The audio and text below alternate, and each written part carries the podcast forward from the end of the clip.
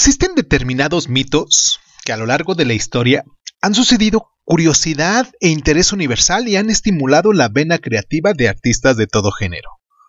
Uno de ellos es el de Don Juan, el galanteador, amoral e infalible, el hombre a cuyos encantos ninguna mujer se puede resistir. El personaje ha generado creaciones literarias, musicales y también artísticas y es omnipresente en el imaginario colectivo de Occidente.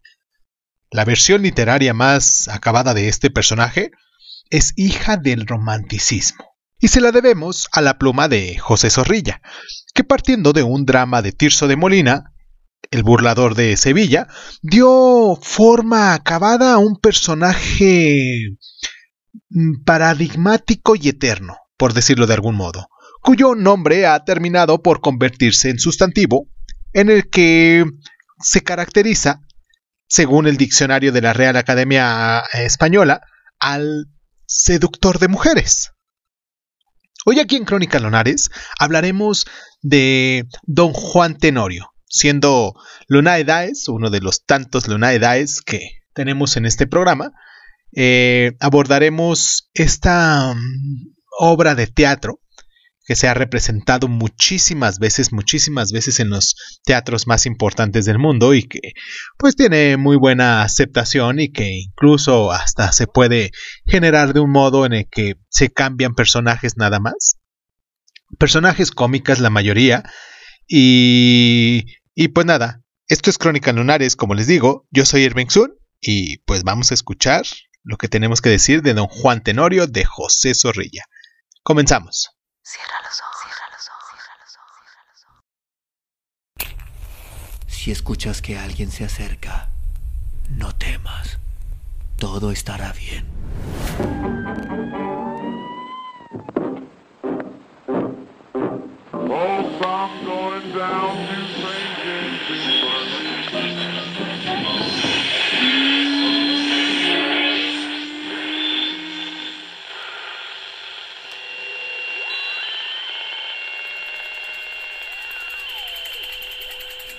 Estás escuchando, Crónica, Crónica, Crónica el lugar, el lugar donde, donde, donde por tus oídos.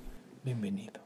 La gran paradoja de la vida de José Zorrilla es que, habiendo alcanzado la celebridad con apenas unos 20 años, siendo el autor de la obra de mayor éxito del público en la historia del teatro español, y habiendo gozado de la protección de los poderosos, entre ellos el mismísimo emperador de México, Maximiliano de Habsburgo, toda su existencia estuvo sumida en la precariedad económica, escribiendo a destajo para poder subsistir y a su muerte dejar tras de sí el insignificante capital de poco más de 200 pesetas. Nació en Valladolid en el año de 1817 en el seno de una familia acomodada. Su padre ocupó puestos de responsabilidad en el gobierno de Calomarde, y su educación estaba encaminada al ejercicio de derecho, pero la vocación de Zorrilla siempre fue la de la literatura, de modo que tras fracasar en sus estudios en las universidades de Toledo y Valladolid, el joven poeta abandona su ciudad natal y se instala en Madrid para conquistar la gloria de las letras. Y vaya que sí lo consiguió, en un episodio verdaderamente novelesco. En la tarde del 15 de febrero de 1837, se enterraba en el cementerio de Fuencarral a Mariano José de Larra, que se había suicidado días antes. Ante el fetro, coronado con hojas de laurel, un joven conocido, pálido y de larga cabellera, se adelanta y recita un poema, un elogio fúnebre al eximio Fígaro que conmueve profundamente a todos los presentes. Al día siguiente, Zorrilla ya es célebre, aceptado en todos los cenáculos literarios, saludado por las nuevas voces del romanticismo, y le llueven las peticiones para colaborar en periódicos e instituciones, entre ellas la de sustituir al propio Larra en las páginas del español. Se casa poco después con Matilde O'Reilly, una viuda que le sacaba muchísimos años de edad en un matrimonio que, sin ser desgraciado, tampoco fue feliz. Para ganarse la vida debe escribir poesía incesantemente, un tanto el verso, hasta que descubre el campo de la escena teatral en 1837. Su primer éxito es Zapatero y Rey, hecho en 1849, sobre Pedro I el Cruel. En 1942 escribe los dramas de El Eco Torrente, Los dos virreyes, Un año y un día y Sancho García. Al año siguiente consigue su segundo gran éxito, El puñal del godo, sobre el rey Don Rodrigo y un año después, en 1844, la apoteosis de Don Juan Tenorio, escrita en apenas 20 días febriles. Ya es el autor teatral de moda y sigue escribiendo obras que son bien recibidas. ¿Se dan cuenta? Pero aún sin alcanzar otro gran éxito hasta que, en 1849, cuando se estrena Traidor, Inconfeso y Mártir, sobre la leyenda del rey portugués Sebastián, sobre la leyenda del rey portugués Sebastián. Su obra poética comienza con los ocho volúmenes de versos aparecidos en 1837 y 1840 y continuará produciéndose hasta el final de su vida. Cantos del Trovador, La Azucena Silvestre, Granada, La Leyenda del Cid, El Cantar del Romero. Entre 1851 y 1853 reside en París y también en Londres, y en 1854 se traslada a México, donde consigue la protección del emperador Maximiliano, que le ofrece la dirección del futuro Teatro Nacional. Zorrilla mm, regresa a España en 1866 para poner el orden en sus asuntos antes de instalarse definitivamente y prósperamente en México, cuando le llega la noticia del fusilamiento de Maximiliano. Una vez más, ha girado la rueda de la fortuna adversa. La gloria literaria le sigue siendo favorable, es protegido por su viejo amigo, el presidente de gobierno Gonzalo Bravo. Isabel II le concede la Gran Cruz de Carlos III, pero la revolución en 1868, la gloriosa, le desbarata nuevamente su precaria bienaventuranza. Debe seguir escribiendo casi a destajo para ganarse la vida y emprender penosas giras de conferencias y recitales poéticos. Ingresa en la Real Academia en 1885. Por segunda vez, pues, había sido elegido académico en 1848, aunque no llegó a tomar posesión. Murió en Madrid en el año de 1893, casi en la miseria, como les decíamos. Toda la ciudad se volcó en lamentos por la pérdida del insigne poeta. Vamos a hacer nuestra pausa aquí en el programa, después de esta pequeña biografía de José Zorrilla, para recordarles a ustedes nuestras plataformas, para que se pongan en contacto con nosotros, para que nos dejen sus mensajitos, para que nos sigan, para que eh, le den me gusta, para cualquier cosa que ustedes quieran con nosotros, nos, nos encuentran como Crónica Lunares Dizun en Facebook, en Instagram y en YouTube. En cualquiera de esas tres plataformas hay forma de poderse comunicar con nosotros, pero también nos pueden descargar en eBooks, en Anchor, en Breaker Audio, en Google Podcast, en Apple Podcast, en Radio Republic, en Spotify, en TuneIn, en SoundCloud, en Speaker.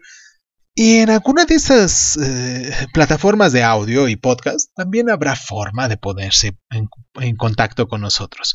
Solo depende de ustedes. Me gustaría mucho y nos ayudarían muchísimo si eh, nos comparten, comparten este programa de, de Lunae Dice y todos los demás programas de Lunae Dice. Si eres tú uno de los primeros que apenas se acerca a escucharnos, recuerda que cada lunes hemos hablado de diferentes libros desde hace seis meses para acá.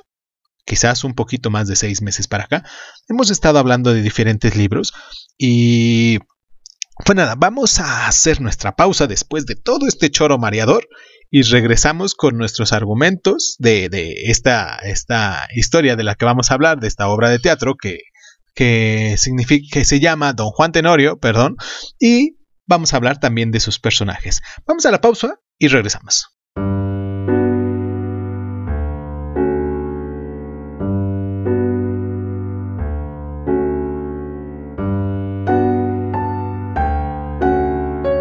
Don Juan Tenorio y don Luis Mejía, dos jóvenes disolutos, han apostado cuál de ellos harían en un año, con más fortuna, más daño. Y al término del mismo se reúnen en una hostería de Laurel en Sevilla. Confrontados los méritos de ambos, se comprueba que el ganador es don Juan, pero don Luis pone una última objeción. En su historial fatal, seducir a una joven novicia recluida en un convento, aludiendo a la que es de hecho su prometida, doña Inés, hija del comendador don Gonzalo de Uloa, que pactó tan enlace con el padre de don Juan, don Juan Tenorio. Don Juan acepta el reto y añade uno más, seducir a doña Ana, prometida de Luis Mejía con el que debe casarse al día siguiente. El comendador y don Diego han asistido embosados a la escena, y ante esta última audacia de don Juan, se da a conocer y reniegan el pactado matrimonio. Pero a don Juan nada le arrenda. Seduce con engaños a doña, a doña Ana y secuestra del convento a doña Inés, llevándola a orillas de Guadalquivir, donde es sorprendido por la llegada del comendador y don Luis, que exigen venganza. Don Juan da muerte a ambos y escapa. Doña Inés muere de pena y de vergüenza. Cinco años más tarde, regresa a Sevilla rehabilitado por los servicios del emperador en la guerra de Flanders y encuentra que la casa familiar ha sido cedida por su padre para convertirse en panteón de sus víctimas. Ahí, el fantasma de Doña Inés le dice que Dios le ha concedido que se salven o que se condenen juntos. Cuando salen, don Juan se encuentra con dos viejos amigos, compañeros de eh, cuando era crápula, el capitán y Avellaneda, a quienes invita a cenar a su casa y extiende burlonamente la invitación al fantasma del comendador. En la cena, el capitán y Avellaneda quedan suprimidos en un extraño sopor cuando comparecen del comendador y doña Inés, que anuncia a don Juan su próxima muerte y le exhortan a arrepentirse de sus pecados y alcanzar la salvación. Orgulloso, rechaza la proposición cuando desaparecen los espectros, despierta el capitán y Avellaneda, quienes ponen en duda que se haya producido la fantasmal visita. Riñen y salen a la calle a batirse en duelo. Don Juan acude de nuevo al panteón. Está muerto sin saberlo, puesto que el capitán le atravesó a la puerta de su residencia.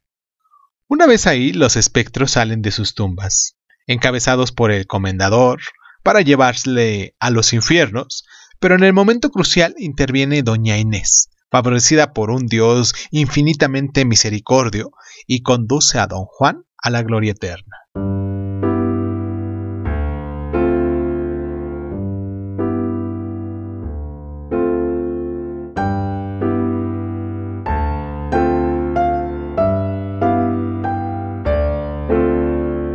La fascinación que provoca el personaje de Don Juan es universal. Y no solo porque en el fondo muchos hombres en algún momento dado de su vida hubieran querido ser don Juanes y muchas mujeres ser seducidas por don Juan, sino porque dentro de su sencillez arquetípica, el seductor amoral, el osado que nada respeta y que todo lo mancilla, hay determinados matices que determinan la simpatía que suscita en el espectador.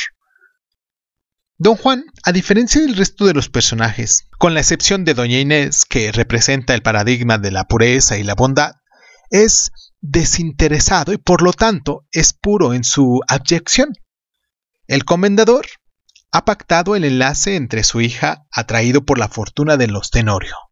Don Diego Tenorio aspira a la unión de los dos ilustres linajes. Don Luis es un disoluto, pero se ha preparado un matrimonio de conveniencia con doña Ana.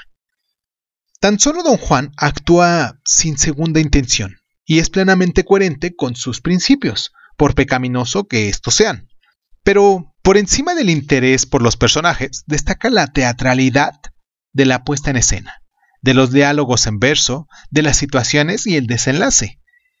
Se ha reprochado a Zorrilla su verso fácil, que en ocasiones se aproxima peligrosamente al ripio, Pero es muy distinto escribir versos para el papel que para el teatro, en el que la trama y la acción están necesariamente por encima de cualquier otra consideración.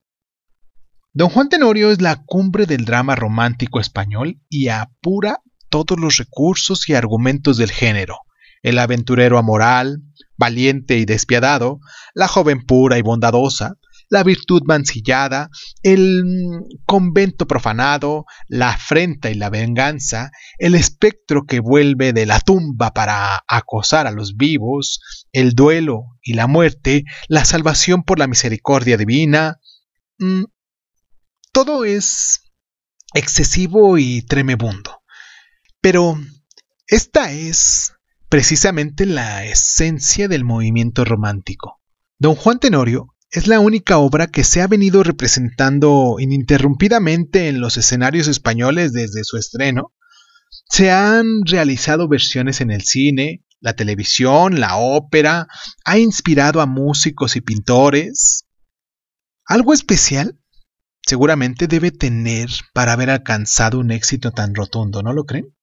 Vamos a la pausa y regresamos con estas curiosidades que encontré al hacer mi investigación de la obra. Vamos y regresamos.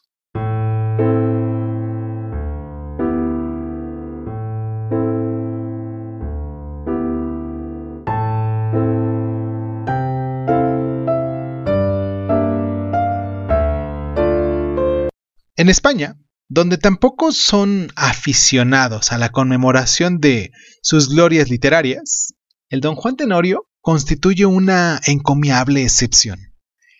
El 2 de noviembre de cada año, Día de los Difuntos, se pone en escena la obra en muy diversos lugares de la península. En la madrileña localidad de Alcalá de Henares, la celebración de Don Juan excede cumplidamente el acto de la representación en el Palacio Arzobispal y se vuelca a las calles, donde grupos itinerantes y aficionados representan la obra en diversos escenarios.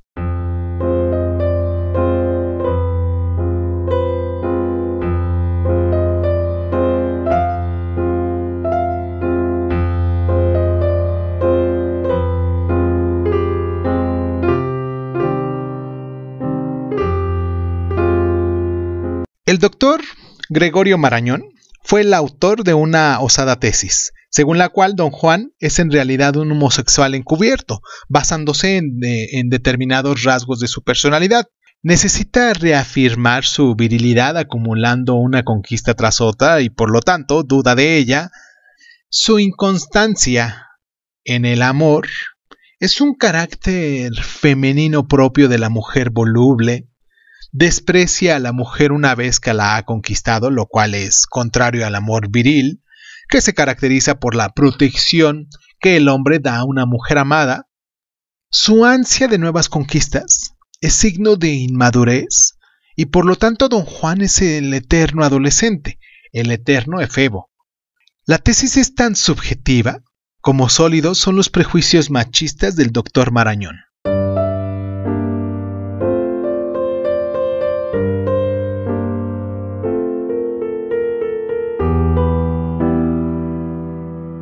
Otros románticos españoles destacados fueron los poetas y dramaturgos Francisco Martínez de la Roca, cuya obra principal es la Conjuración de Venecia, Ángel Saavedra, el Duque de Rivas, autor de Alfaro de Malta, El Moro Expósito y los romances históricos en poesía, aunque su obra principal fue el drama Don Álvaro y la Fuerza del Sino.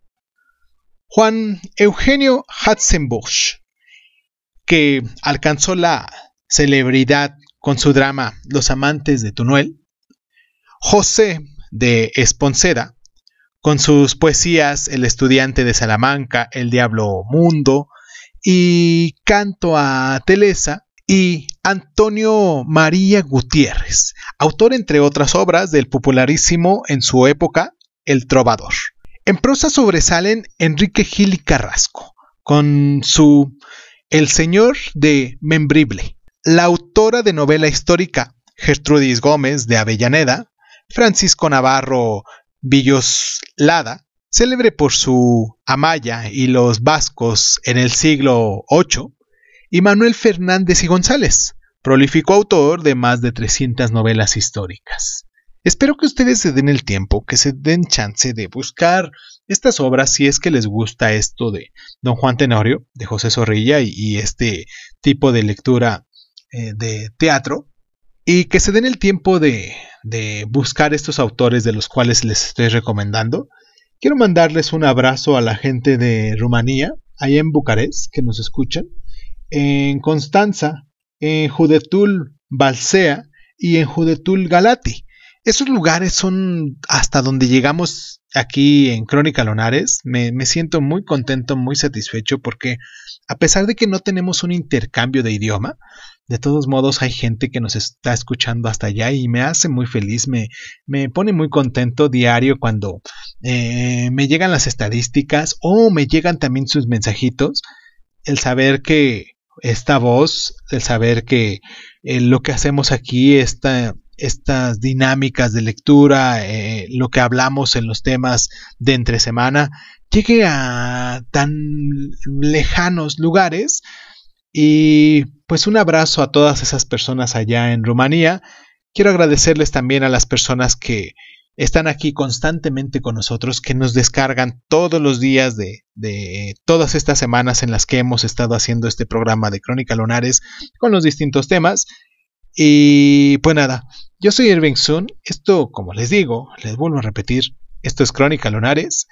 Y pues muchísimas gracias. Los espero la próxima semana, por cierto, eh, que vamos a, tener el tema de, de Eugenio Onegin, de Alexander Putzkin y pues ahora sí, muchísimas gracias, muchísimas gracias. Y recuerden que a continuación, dicen que el que mucho se despide, pocas ganas tienes de irse.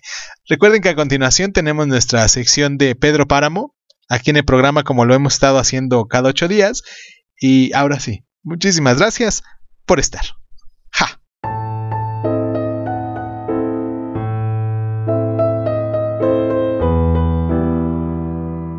¿Quieres hacerme creer que te mató el ahogo, Juan Preciado? Yo te encontré en la plaza, muy lejos de la casa de Donis, y junto a mí también estaba él, diciendo que te estabas haciendo el muerto. Entre los dos te arrastramos a la sombra del portal, ya bien tirante, acalambrado, como mueren los que mueren muertos de miedo. De no haber habido aire para respirar esa noche de la que hablas, nos hubieran faltado las fuerzas para llevarte y contimás para enterrarte. Y ya ves, te enterramos. Tienes razón, Doroteo. Dices que te llamas Doroteo. Da lo mismo. Aunque mi nombre sea Doroteo, da lo mismo. Es cierto, Dorotea. Me mataron los murmullos. Allá hallarás mi querencia, el lugar que yo quise, donde los sueños me enflaquecieron, mi pueblo levantado sobre la llanura, lleno de árboles y de hojas, como una alcancía donde hemos guardado nuestros recuerdos. Sentirás que ahí uno quisiera vivir para la eternidad. El amanecer, la mañana, el mediodía y la noche, siempre los mismos, pero con la diferencia del aire. Ahí donde el aire cambia el color de las cosas, donde se ventila la vida como si fuera un murmullo, como si fuera un puro murmullo de la vida. Sí, Dorotea, me mataron los murmullos aunque ya traía retrasado el miedo. Se me había venido juntando hasta que ya no pude soportarlo, y cuando me encontré con los murmullos, se me reventaron las cuerdas. Llegué a la plaza, tienes razón. Me llevó hasta ahí el bullicio de la gente y creí que de verdad la había. Yo ya no estaba muy en mis cabales. Recuerdo que me vine apoyado en las paredes como si caminara con las manos y de las paredes parecían destilar los murmullos como si se filtraran entre las grietas y las descarapeladuras. Yo los oía. Eran voces de gente, pero no voces claras sino secretas, como si me murmuraran algo al pasar, o como si zumbaran contra mis oídos. Me aparté de las paredes y seguí por la mitad de la calle, pero las oía igual, igual que si vinieran conmigo, delante o detrás de mí. No sentía calor, como te dije antes. Antes, por el contrario, sentía frío.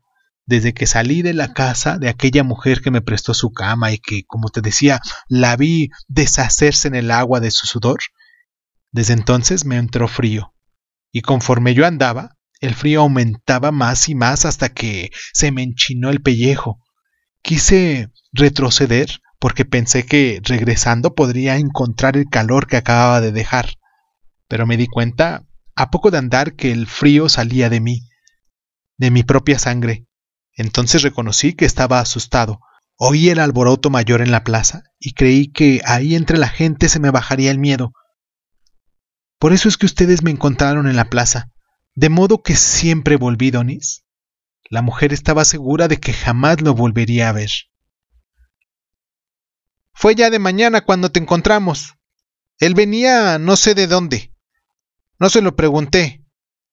Bueno, pues llegué a la plaza. Me recargué en un pilar en los portales. Vi que no había nadie, aunque seguía oyendo el murmullo como de mucha gente en el día de mercado. Un rumor parejo, sin tonison, parecido al que hace el viento contra las ramas de un árbol en la noche, cuando no se ve ni el árbol ni las ramas, pero se oye el murmurar. Así. Ya no di un paso más. Comencé a sentir que se me acercaba y daba vueltas a mi alrededor aquel bisbiseo apretado como un enjambre hasta que alcancé a distinguir las palabras vacías del ruido. Ruega a Dios por nosotros. Eso oí que decían. Entonces se me heló el alma. Por eso es que ustedes me encontraron muerto. Mejor no hubiera salido de tu tierra. ¿Qué viniste a hacer aquí? Ya te lo dije en un principio. Vine a buscar a Pedro Páramo, porque según parece que fue mi padre, me trajo la ilusión. ¿La ilusión? Eso cuesta caro. A mí me costó vivir más de lo debido. Pagué con eso la deuda de encontrar a mi hijo, que no fue, por decirlo así, sino una ilusión más, porque nunca tuve ningún hijo. Ahora que estoy muerta, me he dado tiempo para pensar y enterarme de todo. Ni siquiera el nido para guardarlo me dio Dios. Solo esta larga vida arrastrada que tuve, llevando de aquí para allá mis ojos tristes que siempre miraron el reojo, como buscando detrás de la gente, sospechando que alguien me hubiese escondido a mi niño. Y todo fue por culpa de un maldito sueño. He tenido dos. A uno de ellos lo llamo el bendito, y al otro el maldito. El primero fue el que me hizo soñar que había tenido un hijo, y mientras viví, nunca dejé de creer que fuera cierto, porque lo sentí entre mis brazos, tiernito, lleno de boca y de ojos y de manos. Durante mucho tiempo conservé en mis dedos la impresión de sus ojos dormidos y el palpitar de su corazón. ¿Cómo no iba a pensar que aquello fuera verdad? Lo llevaba conmigo a donde quiera que iba, envuelto en mi rebozo, y de pronto lo perdí. En el cielo me dijeron que se habían equivocado conmigo, que me habían dado un corazón de madre, pero un seno de una cualquiera. Ese fue el otro sueño que tuve. Llegué al cielo y me asomé a ver si entre los ángeles reconocía la cara de mi hijo. Y nada, todas las caras eran iguales, hechas con el mismo molde. Entonces pregunté, uno de aquellos santos se me acercó y sin decirme nada hundió una de sus manos en el estómago como si la hubiera hundido en un montón de cera. Al sacarla me enseñó algo así como una cáscara de nuez. Esto prueba lo que te demuestra. Tú sabes cómo hablan raro ahí arriba, pero se les entiende. Le quise decir que aquello era solo mi estómago engarruñado por las hambres y por el poco comer, pero otros de aquellos santos me empujó por los hombros y me enseñó la puerta de la salida.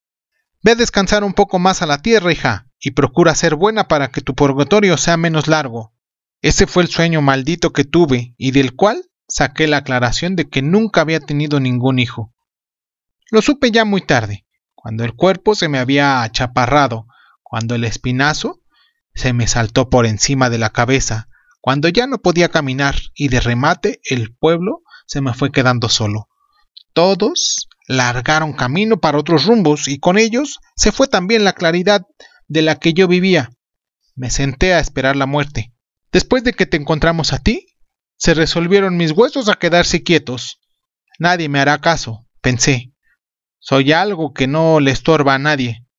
Ya ves, ni siquiera le robé el espacio a la tierra. Me enterraron en tu misma sepultura y cupe muy bien en el hueco de tus brazos. Aquí en este rincón donde me tienes ahora. Solo se me ocurre que debería ser yo la que te tuviera abrazado a ti. ¿Oyes? Allá afuera está lloviendo. ¿No sientes el golpear de las lluvias? Siento como si alguien caminara entre nosotros. Ya déjate de miedos. Nadie te puede dar ya miedo. Haz por pensar en cosas agradables, porque vamos a estar mucho tiempo enterrados.